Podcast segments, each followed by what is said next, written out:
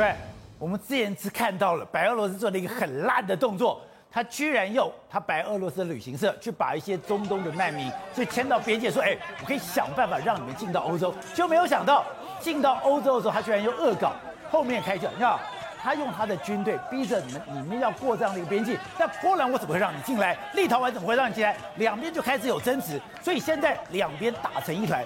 打成一就算了，现在白俄罗斯的总统更恶劣。他说，如果你不放他们进去的话，我就要关掉俄罗斯输往欧洲的这个天然气。哎，就代表这个天然气你控制在别人的手上。你的咽喉就被人家掐住，它已经变成一个战略武器了。对，没有错。这个难民从哪里来的呢？我们先了解一下，这难民就是从阿富汗跟叙利亚过来的。以往叙利亚难民他们要经经过到欧盟的时候是经过土耳其，但是现在全部都跑到白俄罗斯这边来了。那白俄罗斯就总统就下令要组成官方的难民团、官方的旅行团，把这些难民呢从他的首都明斯克呢，把它移到波兰的边界。移到立陶宛的边界，然后在背后用军队强压着他们，你要越过边界去到波兰去闹事。也就是说，现在波兰在前线呢，也是摆布了军队。你看到这些就是什么？就是说经过森林，徒步经过森林，然后呢，这个你知道吗？天气非常冷嘛，然后又有人在那边呃打架或者是怎么样的。因为你知道这个难民团来讲的话，没有吃的，没有喝的，所以原则上。他们叫他徒步哦，不是坐车到边界去哦，是从明斯克首都一直走到波波兰的边界上面去哦，所以你知道非常非常的这个不能到，很冷呢，对，非常冷哦。那如果你不听话来讲的话，那后面给你放什么催泪弹之类的啊，然后呢，很多小孩子啊也中了催泪弹啊，你看这就是小朋友中了催泪弹，然后在地上哀嚎的这样的一个声音哦。那接下来呢，有些到边界上了之后呢，就破坏，开始要破坏那个所谓的。栅栏啊，就是说围围篱，希望越过边界。然后呢，晚上的时候也是一样，天寒地冻当中，你看到这是这个白俄罗斯这边的军方哦，开开了一些所谓的这个什么瓦斯弹、催泪弹，或者是说一些开枪的。半夜你还用瓦斯？对，然后然后就是说你在在这个边境上面呢，还要再去取暖烧，因为天气非常冷嘛，还要再烧柴烧这个在那取暖，因为波兰这边的话，军队不让他过去哦，那。这时候呢，难民呢也在这个砸铁丝网的这个动作呢，还有小朋友拿着这个标语说 “sorry”，不好意思，我砸烂了你们的这样的一个铁丝网哈。所以你可以看到，这整个画面来讲的话，都是难民非常可怜哦。那为什么会这样子呢？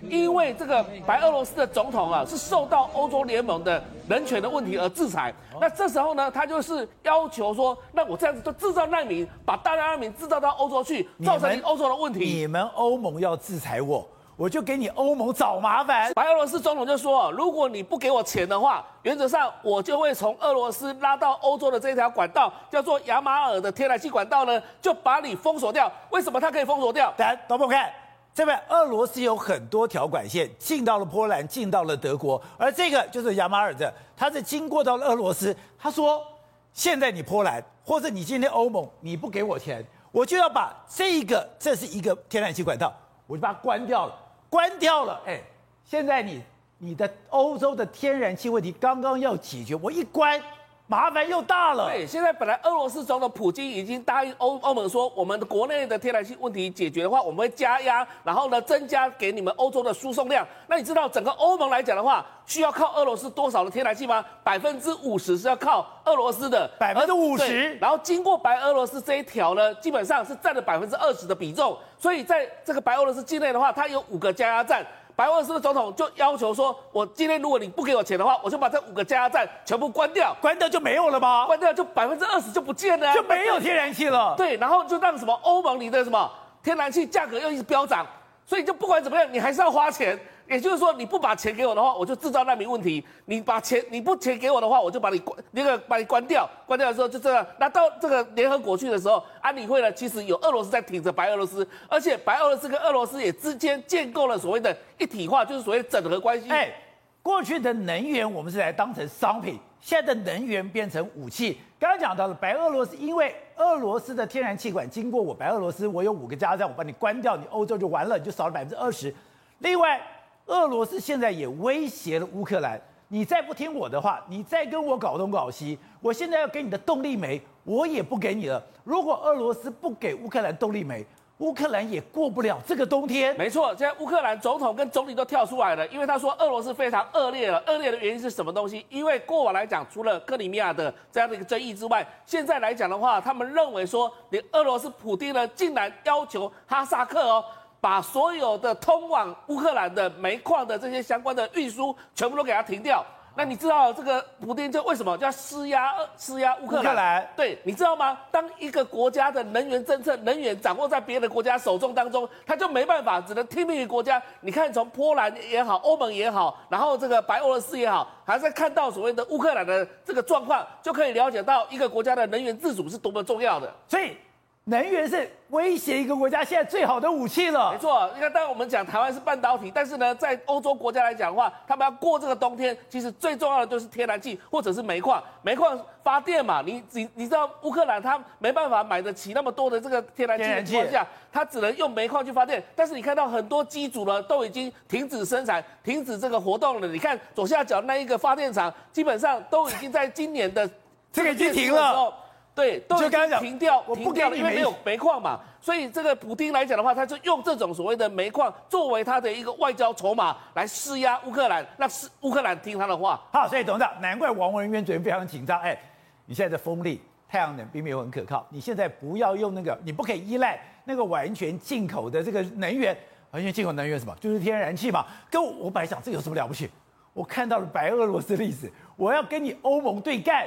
我就关掉你的天然气。我今天俄罗斯要去威胁你欧洲，我也用天然气。甚至我要威胁乌克兰，我就卡你的动力煤。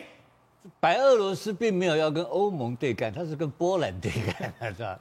波兰跟他濒临的边界，所以他要放这个难民，他有两招，你知道，一个是关你的天然气，一个是放难民进去，他俩搞你，啊，搞你就昏倒了嘛，对不对？那这个中间呢，这两天发生一个更奇怪的事，是吧？结果。俄罗斯派的战斗机啊，哦，跑到了这个白洛，经过白俄罗斯领空，对，飞到了这个波兰边界巡弋，然后回去。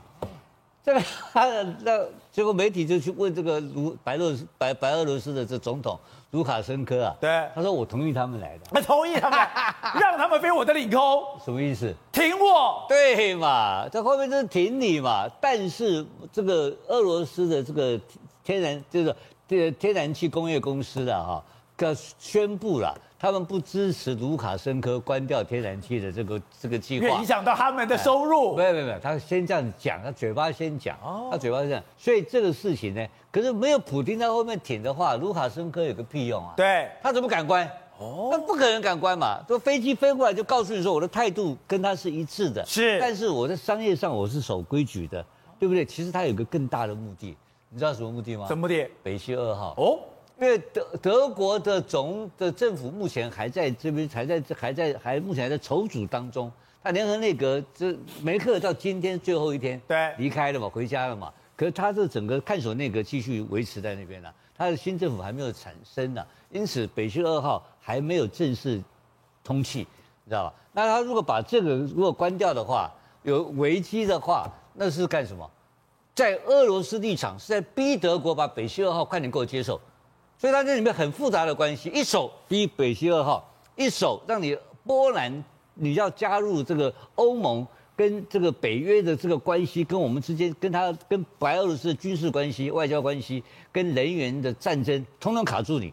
这就是普丁大帝敲山震虎，这个是普丁大帝的整套的一个策略嘛。他就搞，他就今年的冬天，他就打一个很大的能源战，天然气都在我手上。对，我刚刚讲的，你看他几手策略。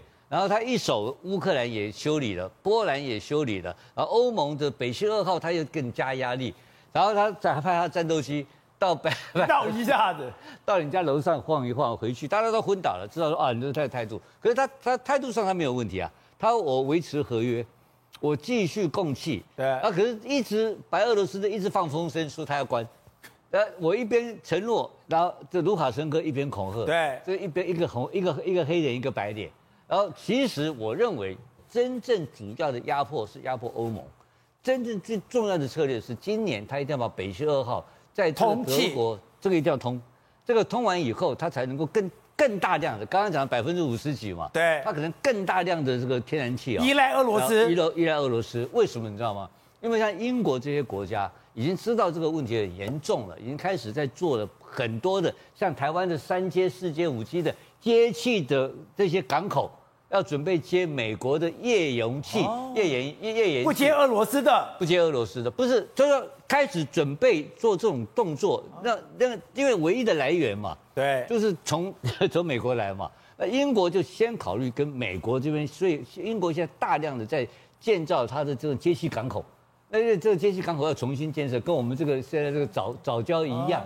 他们是问题是他没有他就完蛋了嘛，对，所以他就要脱离欧盟跟脱离俄罗斯的依赖。但是欧盟整体来讲的话，对普京的依赖是一天比一天的更严重。而现在进入冬天之际，开始就是现在第一避冰啊，就是亲家，就是没有。难怪欧盟现在核能又在一起。哎，如果我现在还是用天然气，用这些都不，我用煤造成污染，用天然气被人家卡脖子。我只剩下一条路了。宝杰，你太有眼光了。他现在是今年冬天就挂了，没那么久，没那么久。普丁今年就把他们搞定。啊，普丁就普丁这一招下去就全部都搞定了。你我跟你保证，最后结果是北溪二号一定是很快速的会通过这个合约。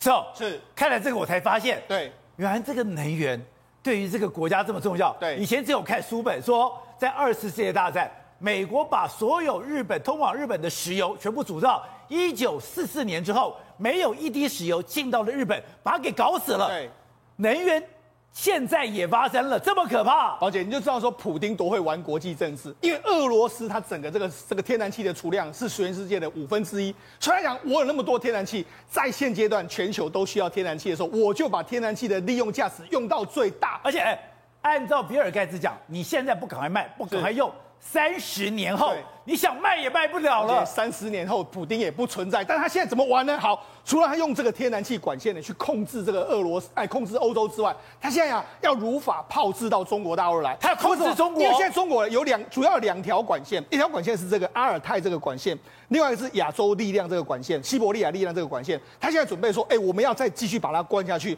那如果真的假设，因为他现在完成了之后呢，未来输往中国有两条线，一个是西气东输，从这个新疆然后往在那边过去，另外一个是经经过蒙古，然后再往中国过去。那这样有什么好处呢？我如果对中国输出的越来越多的时候呢，未来中国大陆你也要听我的话。到冬天的时候，我给你关气的时候，你也是受不了嘛。所以呢，事实上现在他在玩这种两面，他是靠着他的这个力量啊，不断的在增用这个天然气，当成是一个武器，坦克车一样开到你的家门去。所以你们只能听我的。对，那那上。事实上，这个普丁还玩的更大，他现在还有另外一条管线是拉到这个海参崴这个地方，他一直跟什么韩国说，哎，你要 韩国也要天然气，你也可以跟我买。那如果你要这个日本的话，你也要，你也可以跟我买。所以现在等于是说，能源变得非常重要。你看，这个俄罗斯是以这个天然气当成一个主角，对不对？那天这几天的时候，美国跟这个俄罗斯跟中跟这个欧佩克有一点在口角哦。那为什么？因为也是能源之争。那最近一段时间呢，石油跟天然气的价格不断的往上升，就这样倒霉到谁？